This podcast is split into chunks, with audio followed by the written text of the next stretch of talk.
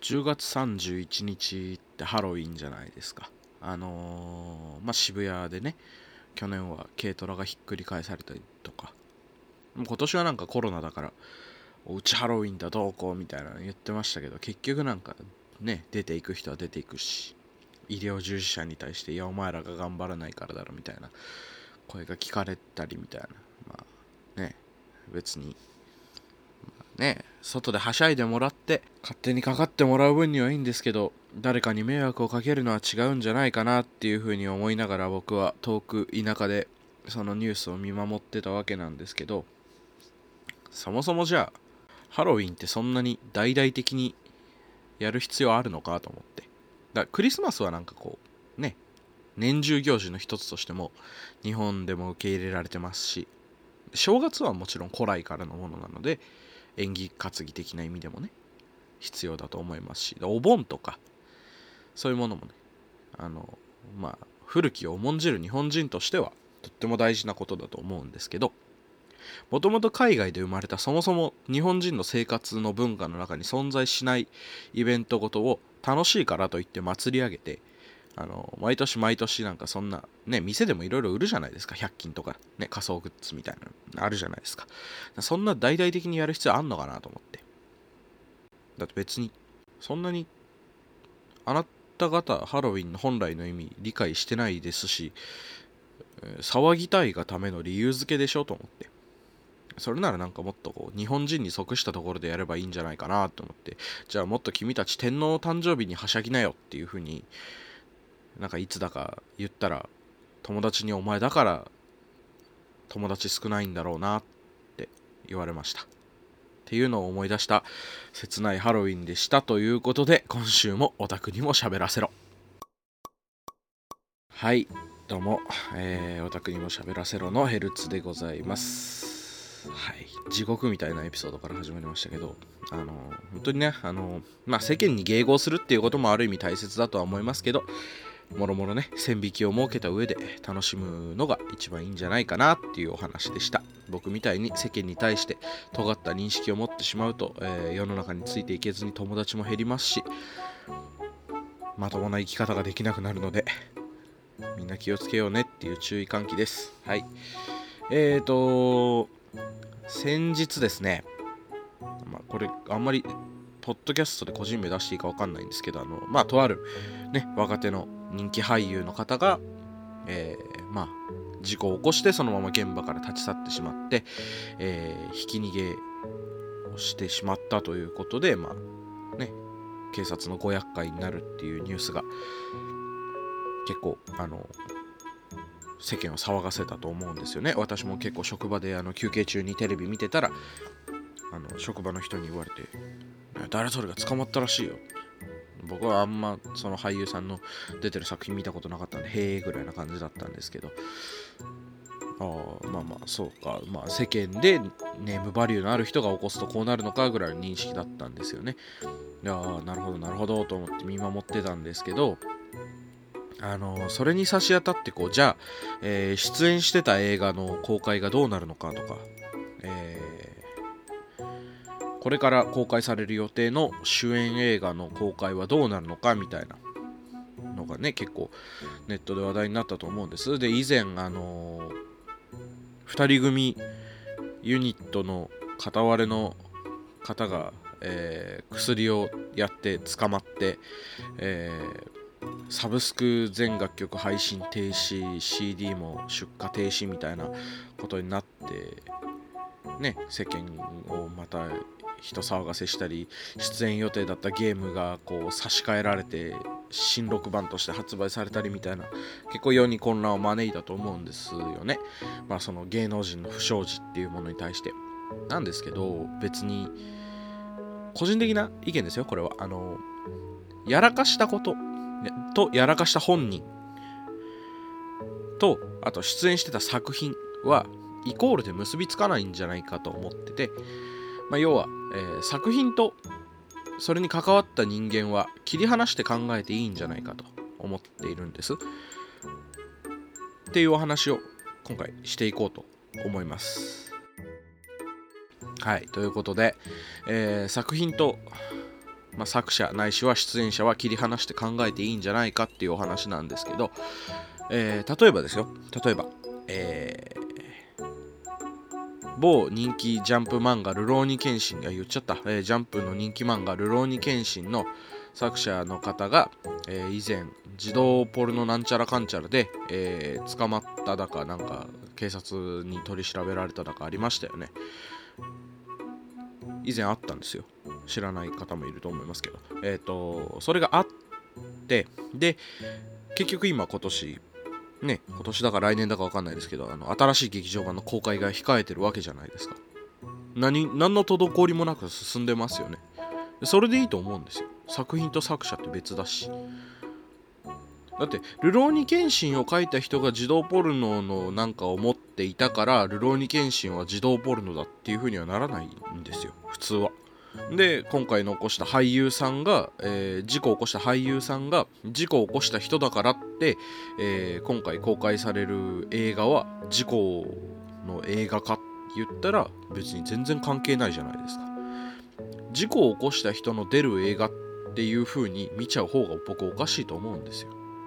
だってその時点で事故を起こしてないし。めっちゃあなんかあったじゃないですか。えっ、ー、と、なんていう番組だったかな。えー、トンネルズの皆さんのおかげでしたか。あの番組で北ナシュランってやってたじゃないですか。汚いけどうまい店みたいな。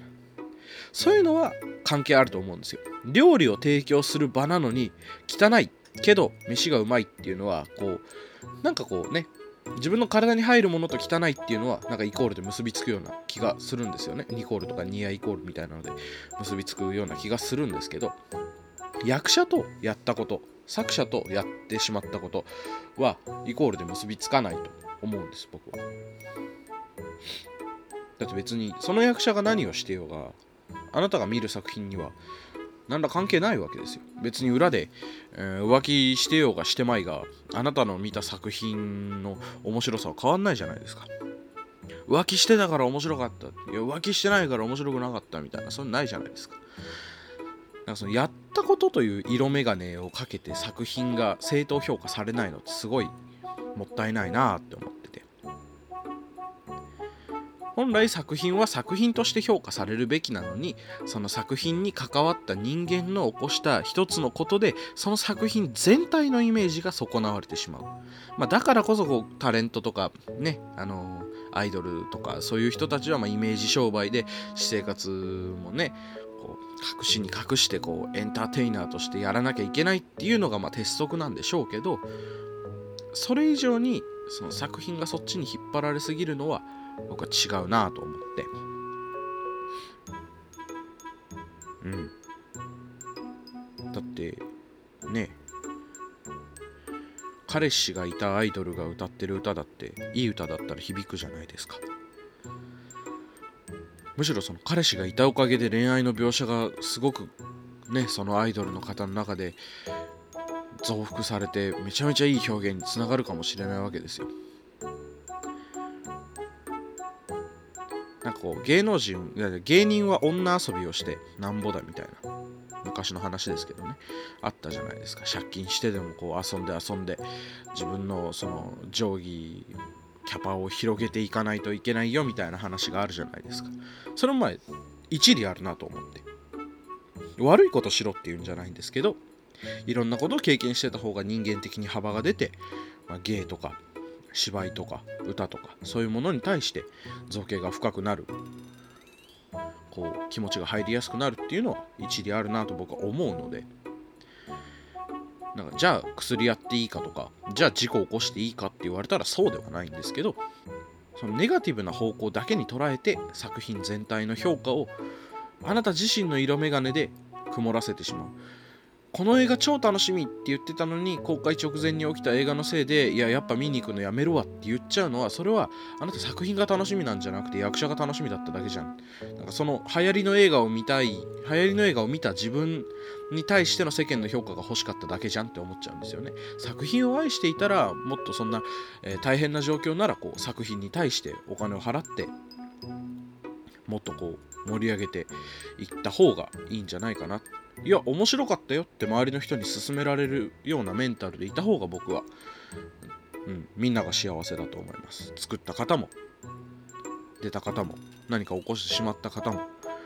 えー、その映画の評判を聞いた誰かもみんなが幸せになれると思います。すごい取り留めのない話でしたけど、えー、ざっくりまとめると作者、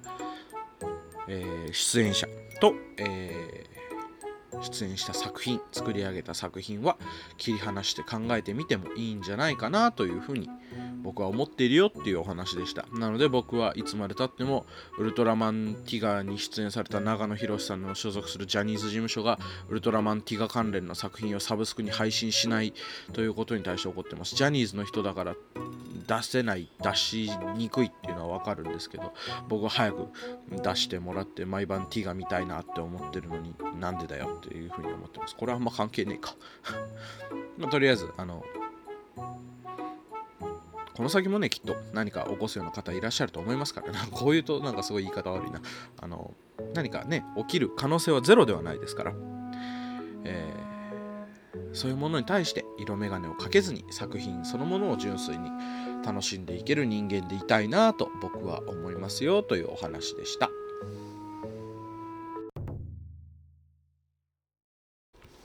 さあエンディングです。喋ることがなくなってしまいましたね。本編で喋りすぎました。はい。えー、メッセージやえー、なんか質問とかバリ雑言は、えー、私のプロフィールに記載されているメールアドレスないしはインスタグラムのダイレクトメッセージまでお送りください。なんかこうラジオネームなりペンネームなりそういうものがあった方が私はあの読みやすいし紹介しやすいのでもし送ってくださる方がいればそんな感じでお願いします。